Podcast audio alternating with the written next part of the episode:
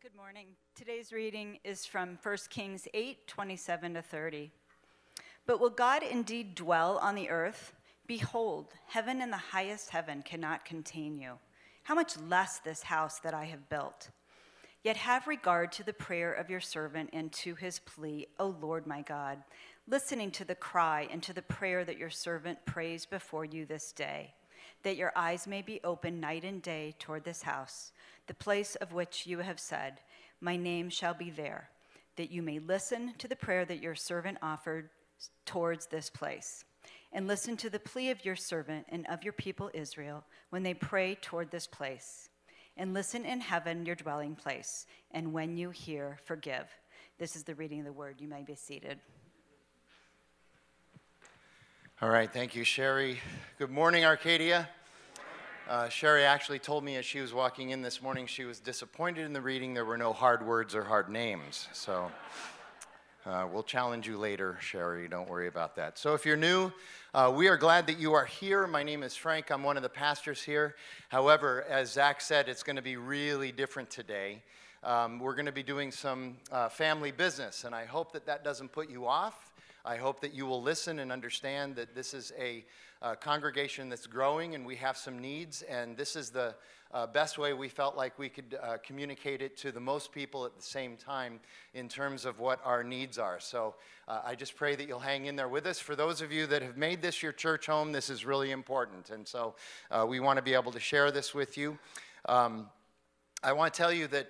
Uh, God has been moving on this particular property, this 3.6 acres, uh, not since we bought it in t- uh, 2014, not since we moved in in 2015, but in fact, it started in 1959 uh, with uh, the vision of Bethany Bible over on 7th Avenue and Bethany Home uh, planting a church here called Biltmore Bible Church. And they came here and they were here for a number of years. And then, as they were winding things down, uh, the backstory is that they were trying to figure out uh, how to get the highest and best uh, price for this property, and uh, we're working on that. And then their elders decided that they couldn't do that. They wanted the gospel to continue on this property, which meant they knew that they would have to sell the property for considerably less than the highest and best price. And so uh, they sort of opened it up for bidding with all these different churches. Uh, five churches and a seminary actually got a shot at uh, buying the property, and, and we were the ones that uh, God showed favor to, I guess you could say, and we got to buy it for $1.2 million, which was about 20% of what the property was worth then, and it's con- worth considerably even more now. Uh, so there's a God story even there, and, and the Biltmore Bible Church legacy lives on now through uh, Redemption Church, and we're really pleased about that. And now we're, we believe it's time to take uh, the next step in, in this God story on this property, what we call a sacred space, and the fact that we have a faithful uh, presence here. And so, uh, more than a year ago, more than a year ago, we began a long um, not complicated, but extensive process of investigation and evaluation on how we could expand things on uh, this property because it's not the biggest property in the world, but for Arcadia, it's a pretty good size, and that's, and that's good for us. Uh, many solutions were planned and dismissed, and then we arrived at what we're going to show you here today. Just to give you a couple of ideas about what we thought about in the past, uh, originally we had planned to build a sanctuary and a classroom building on the grass area. And then um, uh, people with great wisdom came in and said having to traverse a parking lot between the two building clusters was probably not a good idea. And so our architect came in and started working on how to, how to keep all the buildings together, and he's figured out how to do that. Uh, we weren't sure about having enough classroom space, and so we decided we'd, we'd split up this building and turn it into more classroom space. And when we saw the drawings of that, everybody got sick, and so we decided not to do that um, because this is a unique and historic building. So we're not going to do that either. Uh, Tyler James, uh, our executive pastor, and and uh, Emmy Payne, our children's director, got together and figured out that uh, by repurposing some of our other rooms, we would be able to build the sanctuary and still have enough classroom for all the kids that we would need with a larger sanctuary. So we're just talking about building one building, but it's going to be uh, a pretty good size uh, building. So uh, why we've arrived here. I want to talk about three reasons why we're here uh, today. Uh, and by the way, somebody walked up to me this morning and said, Are we building a new sanctuary because of all the pregnant women in Arcadia? Is that what's going? Okay, that's not one of the reasons, although it helps. Um, first of all, we are at or um, uh, near our capacity for our current ministry needs, and, and we believe we can do more. So, Sunday uh, is a challenge for us. Uh, certainly, Trey, who, by the way, Trey is out right now because I think his wife had a baby, something like that. Anyway, he's on paternity leave. And Tyler James is going to talk a little bit more about that later. Sorry, I just stole your thunder, I know. But the reason I have to mention is because um, Trey has built our student ministry and our next gen ministry and our young adults ministry to the point where uh, we're out of room here as well. Children also are kind of busting um, at, at, the limits. And then uh, we believe that we can just do more outreach. Um, with, with, a, a, with larger capacity, especially uh, when you consider the Clarendale uh, com- complex going in across the street. And that leads into the second reason why this is important. We do have a strategic location here. If you think about our location being bookended by the, uh, by the Biltmore at 24th Street in Camelback, uh, the most expensive real estate in the state of Arizona is just a mile down the road. And so we're in that radius.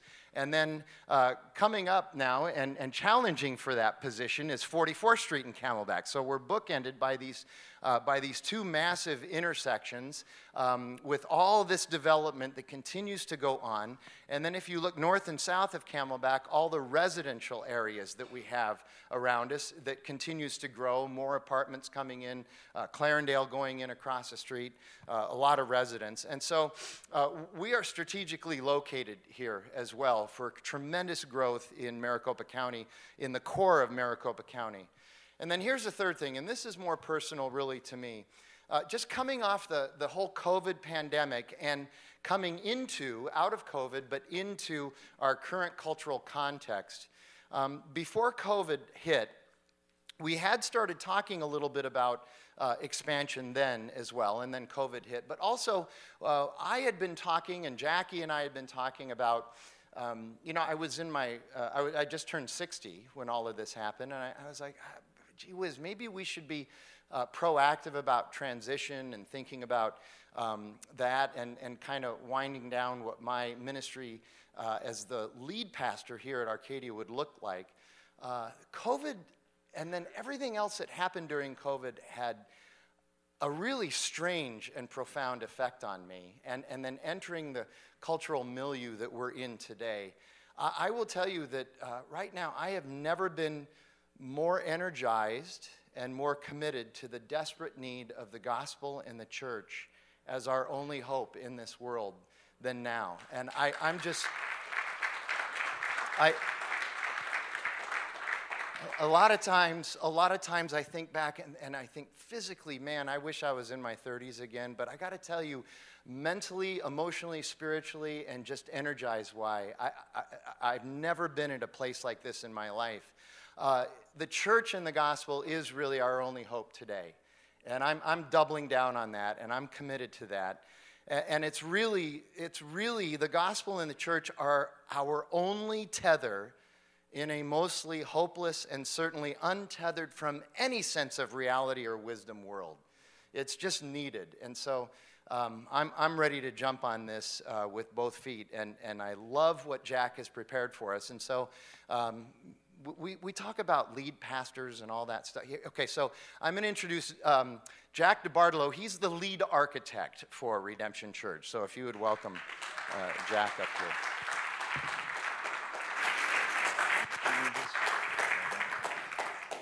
Well, thank you. Um, so, Jack DeBartolo, uh, my wife Tricia, we're really honored to be here with you all. This is, uh, some of you may not know, a lot of new faces. Uh, I actually had the privilege of serving Frank and a very small group uh, about 10 to 12 years ago uh, as one of your elders, actually. Uh, so I'm, I've been part of the redemption family for a long time. So this is a, a sweet place. Um, and second thing is uh, that uh, I was actually the architect as well, my firm, for this, this campus we're in. And it's just so sweet to see it full of faces, full of people, what we call the color of architecture, which is all of you filling the space. Um, and so, just how beautiful it is to be here and to be talking about actually a second growth here on this campus. So, this campus has had such a beautiful history, and what Frank just outlined for us has been one of the most beautiful pictures of just seeing redemption in terms of architecture happen on a campus. So, we love when we get to redeem architecture. Take old buildings that many might have looked at, and if you see any of the old photographs of what this campus looked like in 2014, many thought it was ready for the demolition. So, uh, but just the idea of us sandblasting these buildings, bringing new life to them, and seeing a new form for them. So, I'm going to take you through a series of slides real quick. I'm going to take about 15 minutes and show you kind of where you are in the picture and walk you through a little bit of architecture. I might go past what some of you are interested in, but the idea is to keep you motivated about what's coming. And I'll give you an idea about how far we are out. So, the first thing I'm going to show you is uh, this is an aerial photograph uh, giving you a good view over the whole area. Hopefully, this looks kind of familiar. Camelback's on the bottom of the image. And you can see that's our campus. It's kind of a T shape. Uh, and so most of you may not think of that dirt lot or the grass lot that's way far in the back, but uh, it actually, behind the parking lot, is a space that, as Frank said, has been, been slated as potentially a building site. Through the process, we began to think about the movement of people on the campus and how dangerous that is to separate people. So, next slide. Um, what we see here is that by developing the north side of the campus, we can actually take the existing parking lot, slide it to the north, uh, and basically redevelop the exact same parking that's there, just move to the north a bit. That allows us to now have the footprint for what we call a contiguous campus. Now we don't have to have people walking and conflicting with cars. So we literally get to add to the north side of the campus. Next slide. So I'm going to walk you through just the plan, and for those of you who are not familiar with plans, hold on, I'll show you 3D in a moment. So, but those who need to see it in plan view so that you can get things organized in your mind, this helps a little. So it's a very straightforward building. There's first two outdoor elements that are right at the bottom of this slide. A large green space, which you saw on the previous slide, which is a gathering outdoor space with shade and grass, and a large shade space, not so different than the one that's right here outside the lobby. And that space is really for gathering of people. There'll be a coffee window. You can see it here. I've got a pointer in a pocket, so um, on this slide. And you can basically get an idea that here is a coffee area. They can serve from this window, and just like we do now, have coffee and refreshments right there in this plaza. So you can be in a plaza, and now next to it is this outdoor space, part of what's shown right here uh, on the screen. Now, you enter the building. Uh, and you enter from the south into or from the north. So, depending on which parking lot or where you're coming, whether you're connected to dropping off kids or whether you've parked your car, you can come into the building. And the building sits and it's surrounded on two sides by parking. So that could be a potentially not very beautiful thing to look out onto. So I'm going to talk about three words over the next few minutes. The three words are shade, simplicity, and sacredness. That's really the thing that has driven this design. So, shade, big outdoor shade gathering space that I just mentioned. And then again, we're using the same corrugated, perforated, galvanized metal. We're turning it both horizontally and vertically to use it both as horizontal shade and as vertical, what we call scrim. And we're going to use it as a scrim to wrap around the glass walls of the building so that you're looking through the veil, much like you do when you're in this room right now and you look out to the west. Same kind of idea uh, when we move into the building. There's then a core of services with bathrooms you enter into the main worship space. This is the worship room. Uh, we have a platform, we have a green room, we have an IT and storage room, and we have a very special space. I'll end with showing you a small prayer space. So it's a very simple building. It's just under 10,000 square feet. Uh, that gives you an idea. It's a one building project, but it meets all these needs. Now, it kind of does not have a back. The building needs to be very kind of beautiful on all fronts. The material palette is very much what you're accustomed to seeing here on the campus. We're using stack bond masonry block like this building was built in in the 50s. We're using this corrugated perforated metal and other just really simple steel details and glass. Next slide. So the section, and now I know this is a, a, a rare thing to see uh, in normal life, but this is how architects talk about buildings three dimensionally. We cut the building in half and we show it to you. What I want you to see here is entering the lobby and then going through a threshold. And thresholds are very important in sacredness. So, this idea how can we take a simple building? How do we create simplicity but yet create sacredness? And you do it through the human experience. We do it through scale, proportion, and materiality. So the lobby is an all glass space wrapped on three sides with glass, and using the shade scrim, we protect what you view and see.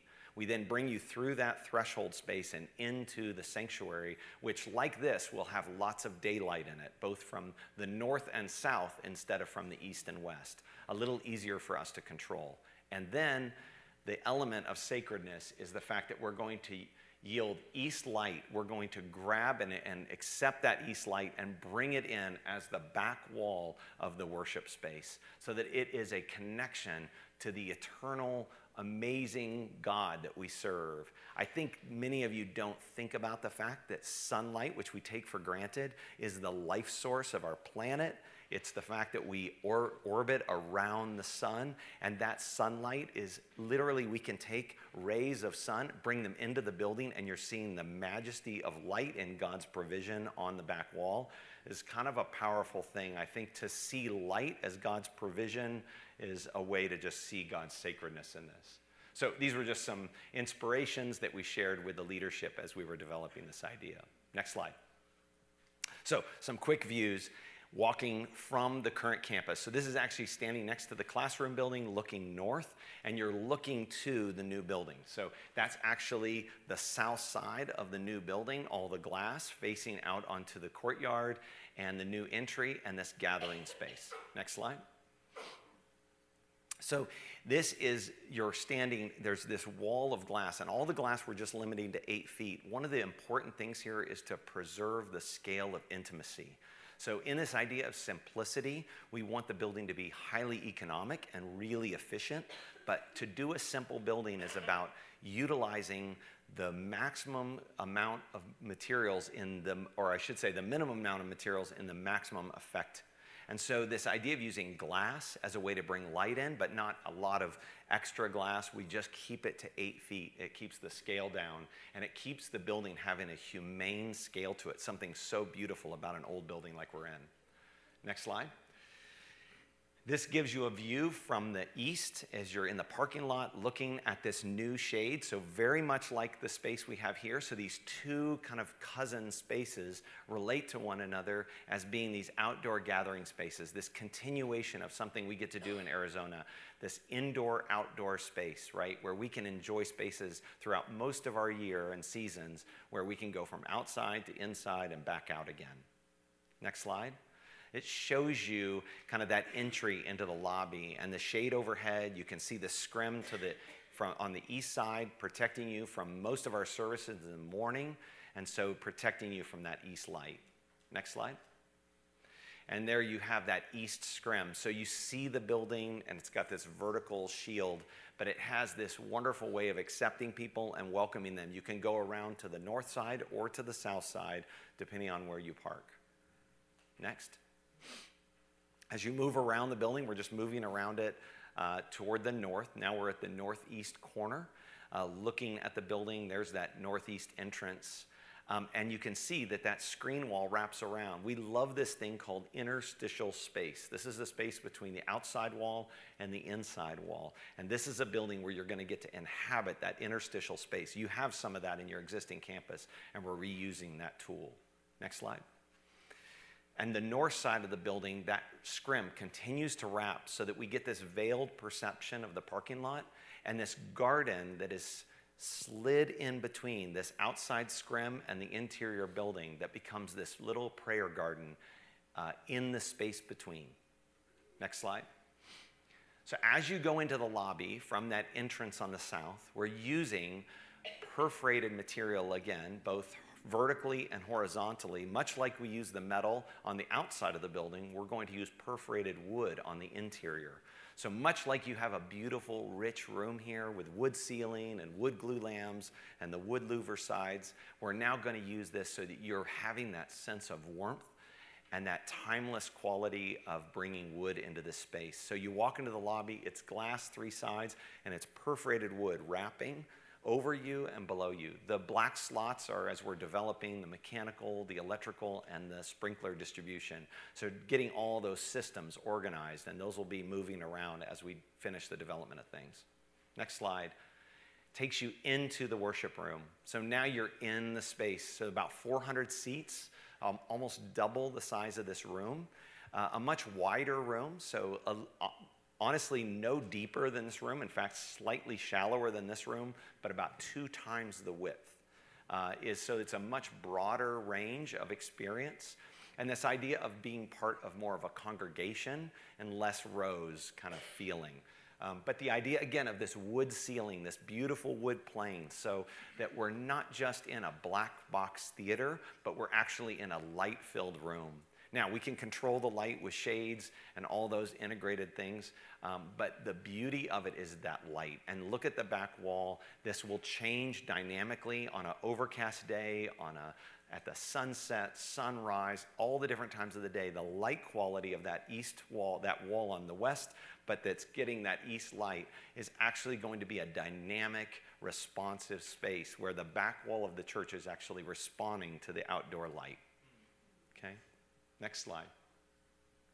This one washed out a bit on this projector, but this is this beautiful little secret prayer space. So, as you would make your way up to the front potentially, or come on a Monday through Friday, there'll actually be a door you can go into the side of the platform, and you can go through that door into a vestibule, and we're again creating a space. Now, I really love morning light. And I think that's no surprise. Morning light is very special. And if you read through scripture, you'll know that the east light of the morning played an important role in the temple and the tabernacle.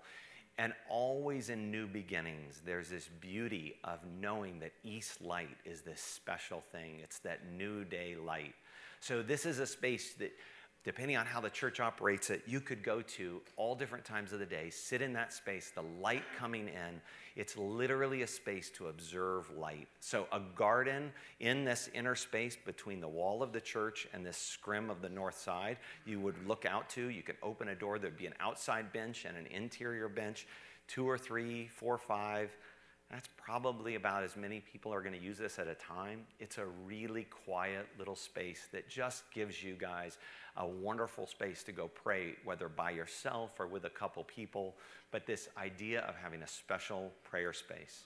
So I hope you caught the simplicity of the buildings, the shade that we used all throughout, whether vertically or horizontally, and then the sacredness that we're trying to create on this campus. So I now get to introduce Luke Simmons. Luke is the pastor of Redemption Gateway and uh, a big part of the executive team.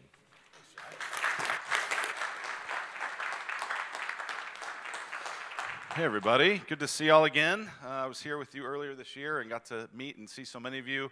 Um, I just want to share for a few moments on behalf of the overall redemption leadership. So today, I'm representing the uh, other nine congregations, the lead pastors of those congregations, the executive team that's trying to provide leadership and vision for the whole of redemption. And man, I just want to tell you, we are so excited about this for Redemption Arcadia. This is an incredible project. I want to share with you some reasons why we're excited and then a little bit about uh, how we're trying to back up that excitement with some resources and hopefully get the ball rolling on that. So, uh, the first reason that we're excited is that Redemption Arcadia, you are a vibrant, growing, healthy congregation, and you have great leaders. And uh, I don't know if you're, you're, probably, I'm not the only one that's probably encouraged to hear about Frank's second wind. I'm actually uh, a little tired of hearing about it. Uh, every preaching collective, he's, you know, okay, Frank, we get it. You're pumped. Okay, calm down, man. Um, but uh, man, he's a great leader. He's a great preacher. And he's built a great team great team of elders, great team of pastors. I mean, this is, a, this is not in any way a one man show. This is a team of leaders and uh, pastors and elders and staff. This is an incredible uh, worship team, right? I mean, how cool is everything that's happening in that dynamic? And so uh, it's just, we're very excited about this church and about this congregation, about the good that you're doing in the community, about the way that you are building into one another's lives and sharing the good news of Jesus outside these walls and inside these walls. Uh, new buildings don't help stagnant churches. Right? Sometimes people in church world have kind of a if you build it, they will come. Eh. If you're growing and dynamic and healthy and you build it, they'll come. And so we're excited about what that means. Uh, Arcadia is a healthy church. Arcadia is a vibrant church. This is really going to extend and uh, strengthen the ministry that you guys have in this community. So that's one reason. Uh, the second reason is that the Lord, and Frank uh, described this a bit ago, the Lord provided an incredible gift by providing this building. And I realized it wasn't free, but the significant discount of this building and this space for years I had been in conversations with Frank as uh, he and the team here were trying to figure out what's the long term future. Some of you maybe were over on 44th and Thomas, and you remember uh, being at that Memorial Presbyterian Church and knowing that wasn't going to be the long term home of this congregation. And we looked and we looked and we looked and we looked and we looked. There ain't much there. And the Lord provided this. The Lord provided this. And acquiring a property like this at such a steep discount, uh, that's hard to come by. And so, because of that reality that we've been entrusted with something significant, we have to steward it really, really well. Here's what it says in 1 Peter chapter 4. Uh, Peter, one of the disciples of Jesus, he writes this. He says, As each has received a gift, use it to serve one another as good stewards of God's varied grace. Now, in this context of 1 Peter 4, he's talking about spiritual gifts. But I think the principle applies here. He says, Whoever speaks as one who speaks oracles of God, whoever serves as one who serves by the strength that God supplies. Here's why in order that in everything God may be glorified through Jesus Christ. To him belong glory and dominion forever and ever. As each has received a gift, Peter says, use it to serve one another as good stewards of God's varied grace. Frank talked about the, uh, the, the churches that we're all trying to get in a space like this. I work with and try to invest in lots of church planters and lots of people coming to town. You can't get a property like this in Phoenix, especially in this part of Phoenix. And so, one of the best just stewardship realities, not just for Redemption Arcadia and not just for Redemption Church, but for the, the kingdom of God in Phoenix, is we've got to use every inch of this property as well as we can. To have portions of it just kind of sit there isn't the best stewardship of such a precious gift that God has entrusted to us. And so we want to uh, partner with you to invest in and try to make this uh, campus just as full as it can be of gospel impact. And we're looking forward to that. Um, and in those regards, here's the third reason that we're excited as Redemption Arizona is that a strong Redemption Arcadia is a blessing to the all of redemption, but even more to the whole city. We're part of this gospel ecosystem that goes beyond Redemption Church and the 10 congregations that are part of Redemption Church. We're part of a larger thing. We're partnered in lots of different ministries around the city, and having a strong congregation here is really significant for the work that God is doing and is, is going to continue to do in this city. So, uh, as Redemption Church, we're invested in this. We believe in this. We're not just like saying, hey, man, yeah, guys, great project, go get them uh, we actually want to put some of our money where our mouth is on it. And so Redemption Church, Redemption Arizona as a whole, is uh, going to be contributing in a couple different ways $750,000 to this project. So that's in two parts. The first is just a $375,000 gift. Uh, there are reserves that have uh, grown over different years in Redemption Church. It's not an exhaustive, unlimited amount of reserves, uh, but they're there particularly for strategic opportunities like this. And this is a strategic opportunity. And so we want to just say, hey, here's $375,000 toward this project. Uh, maybe one or two of you in this room could match that. We'd love to see you try. Let's do it. Uh, I, just to be clear, I'm not saying that's a matching gift. We're giving the gift all the way. But if you want to match it, hey, knock yourself out. That would be really sweet. Um, and then the second part is a, is a $375,000 interest free loan. And you all watch what's going on with rates right now and different things like that. And so the opportunity to be able to have a significant chunk of money at interest free, I think will just be a blessing for the whole project moving forward. So I'm deeply excited for you guys. Um, I hope you'll be involved in this process. And I'll tell you just one more thing anecdotally. Uh, Jack mentioned I'm at Redemption Gateway. Uh, 2019, we built a brand new building there. Uh, Jack actually uh, designed it, and it's, it's really great. Once COVID hit, I said, Jack, you build the world's biggest TV studio. Uh, but, uh, but now that people are back in it, I'll just tell you that there's, there's something about a lively, growing, dynamic ministry. You're going to reach some people that aren't here yet, and they're, they're going to bring some gifts that aren't here yet. They're going to grow some gifts that are here and cause those to blossom and flourish. And uh, man, I just think the future is so bright for you guys. So I'm, I'm deeply grateful. Uh, that's it for me. I'm going to bring up Tyler James, your executive pastor. Welcome, Tyler.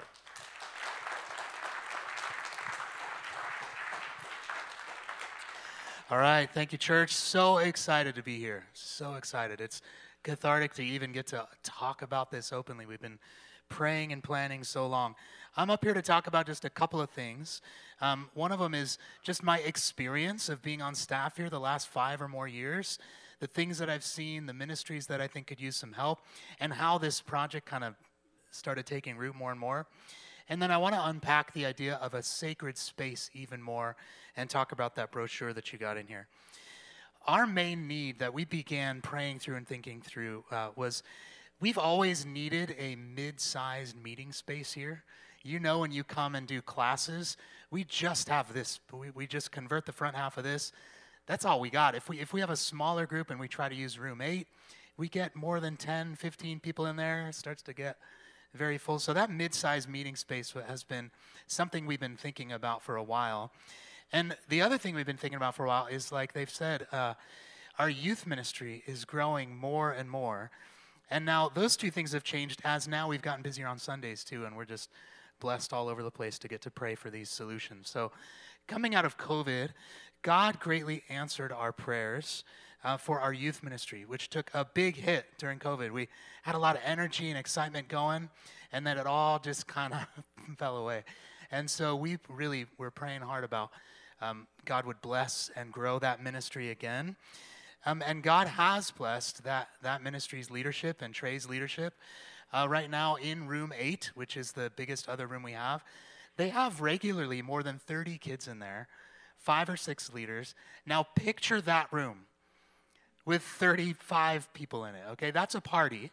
Uh, that's not necessarily the kind of party that, that we're looking for or is good long term. By the way, Frank spoiled this already, but I would love to show you a couple pictures of Pastor Trey's new baby. Um, little Forrest Lee, there he is. We're so excited. He was born Thursday the 3rd at 7:04 a.m. 8 pounds, 13 ounces. Yeah, yeah, big boy, and then 22 inches long. So, yeah, uh, baby's good, Hannah's good, uh, and little Presley's doing good. They're all just adjusting to that new life. I bring that up so that you'll know why Trey is less reachable over the next few weeks. He's going to be away with them adjusting. So, God has blessed us with Trey. God has blessed his leadership, and that ministry has grown. And that's how this entire project started with us pastors going, how do we, uh, how do we set up youth ministry to thrive here in the future and moving forward? Because we hit that, that room capacity limit for a while. We think this plan, this project, answers that for us. Our kids' ministry has been averaging about 100 kids, 90 to 100 each Sunday. That's a lot. That's awesome. We love that. You might not know uh, our kids' ministry, we bring all the kids together for a large group time in room eight. You can see roommate gets a lot of use. Uh, we bring them all into roommate. We do worship together, we study the Bible together. Just it's a really fun group time. So that ministry is needing more space to continue that uh, that that uh, meeting rhythm, and we think that this plan also serves that. Now, lots of folks want to know like Frank mentioned, what's happening to this current sanctuary. And we're happy to say nothing. Nothing is happening to this current sanctuary. We're going to leave the lights and the sound and the stage and the music equipment. Now, think about a kids' ministry with the large group time in here. Think about someone like Emmy with her theater experience coming in and doing something like that for us with kids' ministry on Sundays. We're already dreaming and praying through what that might look like. So please join us in prayer for that. Um, the youth ministry will also get to use this space. What a beautiful space. This is way cooler than my youth room was. Uh, imagine the youth ministry getting to use this space with no chairs, maybe some tables, and a different setup. That, we're just super excited about that. Um, any midweek classes we do, uh, and then community events, we're also actively thinking and praying through that. Now, just think for a moment what these walls have seen in 60 years of ministry. Think what this ceiling has looked down on the weddings, the funerals, the times of worship, the preaching. We want to see that continue. We want more of that, not less. So, this new sanctuary project, uh, my main thing is I want you to see it's about so much more than just that new sanctuary building. It's about what it frees up the rest of the campus to continue to press deeper into a sacred space for us as adults, but a sacred space for the kids, sacred space for the youth, for the community. We want to press deeper into those things. As Frank mentioned, this idea of a sacred space. We have businesses booming all around us. We have residential growth and booming all around us.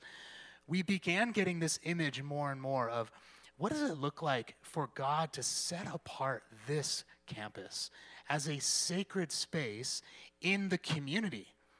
Think about the growth and the busyness and the frenzy. We want this space to be somewhere that the church can gather together and catch their breath and recenter themselves on the gospel. That's what we do every Sunday when we come here. We center our lives so quickly around everything else. But on Sundays, we come together and we go, okay, right, God, His kingdom, His word. That's what's important. That's what's worth reorienting my life around. And, and then we go from here. We don't just stay there, right? We go from this sacred space, and then we are little sacred spaces, little ambassadors of peace to our community, to our workplaces. And so this idea of a sacred space is really important to us. Here's the last thing I'll say is in that brochure that you got when you came in, I just would hope that you would really carefully and prayerfully read through everything in there. We spent a lot of time prayerfully and carefully crafting what we wanted you to, to get from this. And so please take the time to read through that. And then if you have other questions, obviously we'd love to invite any questions. We'll be at the front of the stage, as many of our staff as can be, and we'll, we'd love to answer any of those. Okay, so with that, let me invite up Pastor Frank. Thank you, church. Thanks, Tyler. So uh, let's see, where am I? Okay, so I have a couple of slides actually. Some of you are like, okay, come on, just how much is this going to cost? When is it going to start? So here we go. First slide project details. All in is $4.8 million. That includes a 10% contingency so he, uh, Jack has already built that in, so it's possible we could come in under uh, budget. Next. Uh, but however, we believe that uh, Jack's allocation for audiovisual and light is a bit light, so um, we're just going to round that up to five million. We think that's an easier number to work with. Go ahead, next one. Yeah, so rounding to five million for the project. Uh, that's maybe just a little bit high. It's just an easier number to work with. Go to the next one.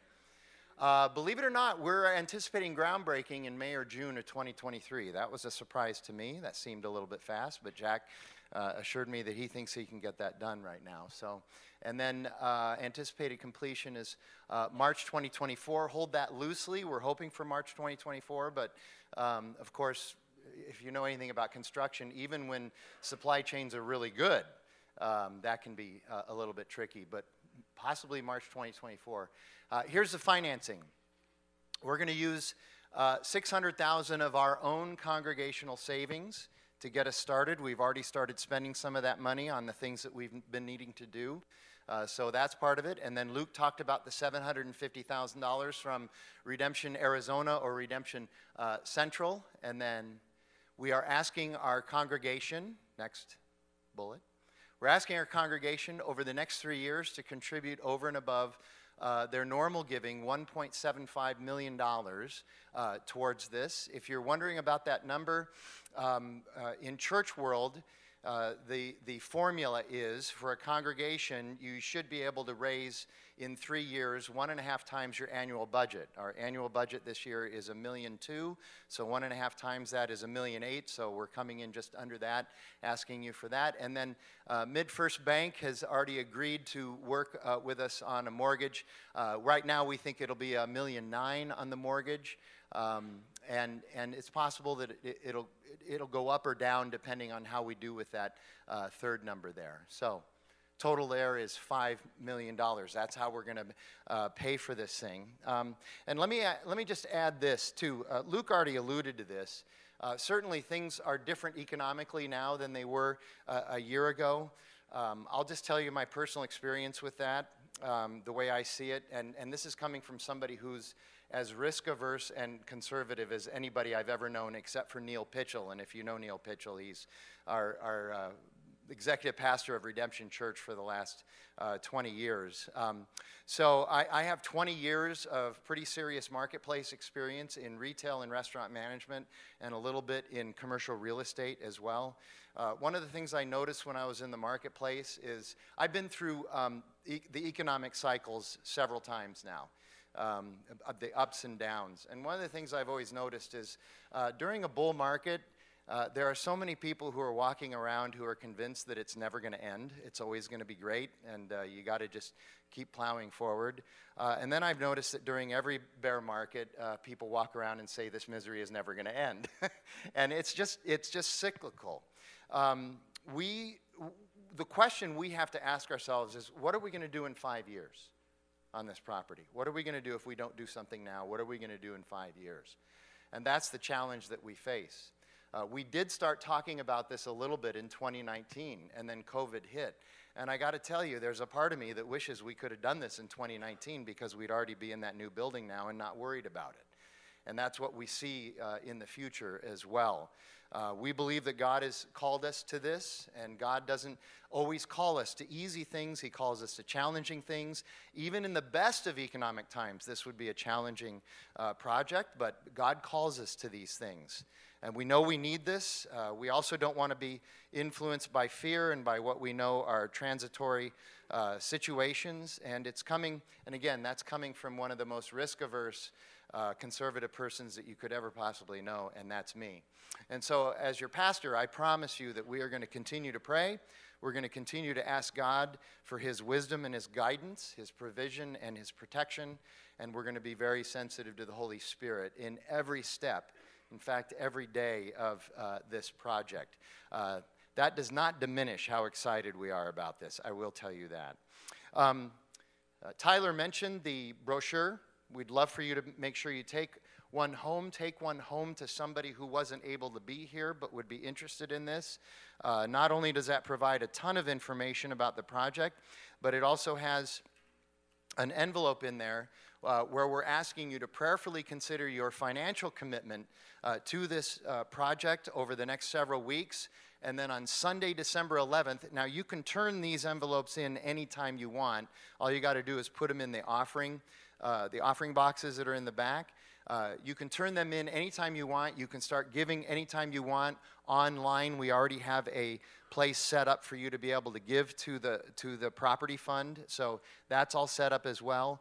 Uh, but on December 11th, we want you to come back and let us know definitively what you plan to do for us uh, in the next uh, three years uh, for this project, uh, for this congregation, and for our future. And so uh, that way we can, we can do a better job of being able to plan for the future. And then the second Sunday in January, we will announce the results of what we're calling Commitment Sunday on, on December 11th.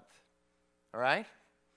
I would ask if there are any questions, but there's too many of you. So, what I'm going to do now is I'm going to pray, and then I'm going to introduce our time of uh, reflection and response and communion, and uh, the band is going to come up and start uh, uh, playing for us our, our last two songs. So, pray with me. Our gracious God, we are thankful for where you have positioned us in this city, uh, for everything that you did to be able to bring us to where we are, to this sacred space, and we're, we're, we're grateful for that. And now we just ask again for your wisdom in the midst of uh, stewarding this, this property and these buildings well. So we'd ask that you would be active by the power of your Holy Spirit in revealing to us everything that we need to know. God, that we would be guided only by you and not by any uh, human desires. God, we pray. Um, we pray that this space would be used by you to not only influence our, our neighborhood for the gospel, but even our city. As Luke said, this gospel network that we have throughout this county. God, we want to be a part of that. We pray that you help us to be able to do that. And we pray that in Jesus' name. Amen. So, uh, we're going to have our time of reflection and response. We're going to do two more songs, right? Yeah. Um, we're also going to invite our communion servers. Please come forward.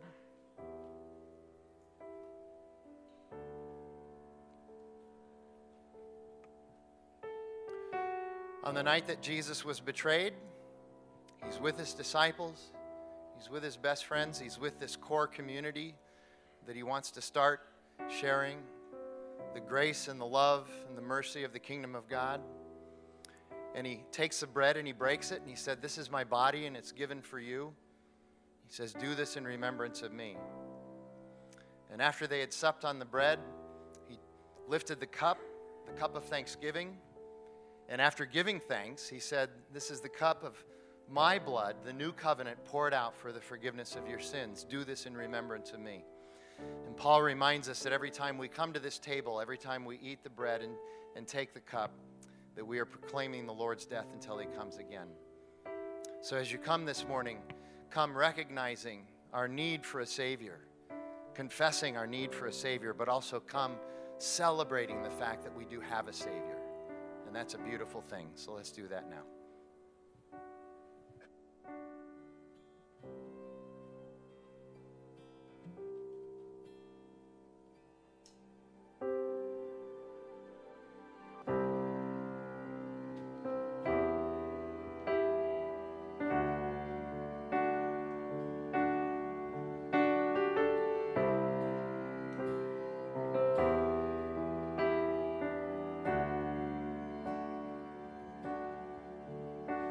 Give life, you are love, you bring light to the darkness, you give hope, you restore every heart that is broken.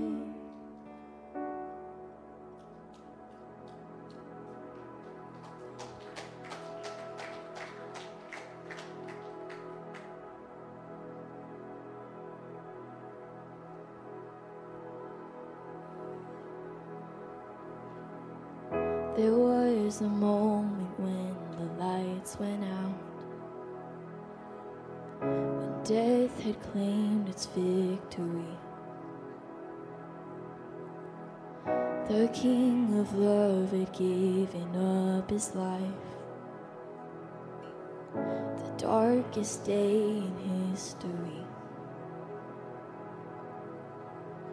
There on a cross they made for sinners. For every curse is blood atoned.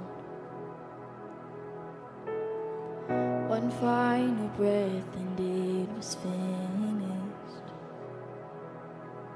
But not the end we could have known for the earth began to shake, and the veil was torn. What sacrifice was made?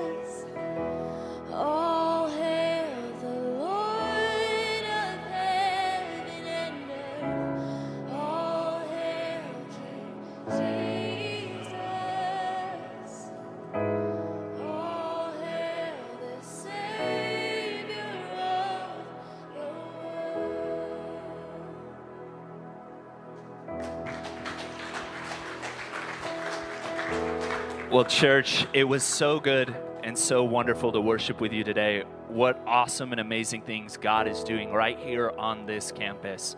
Uh, it is the first Sunday of the month, and so what that means, it is Intro Sunday. So if you are new here and you got to hear about all the cool stuff that God is doing here, I would love to meet you in the back. Again, my name is Zach. I'd love to take you on a tour of the campus to see what God is doing right now and prepare our hearts for what He is doing in the future. But as we go into this week, let me read this word of benediction over us as a reminder of what God is doing. It says, Now to him who is able to do far more abundantly than all that we ask or think, according to the power at work within us. That is the Holy Spirit. To him be glory in the church and in Christ Jesus throughout all generations, forever and ever. Amen. Arcadia, we love you. Go and live all of life, all for Jesus. We'll see you next week.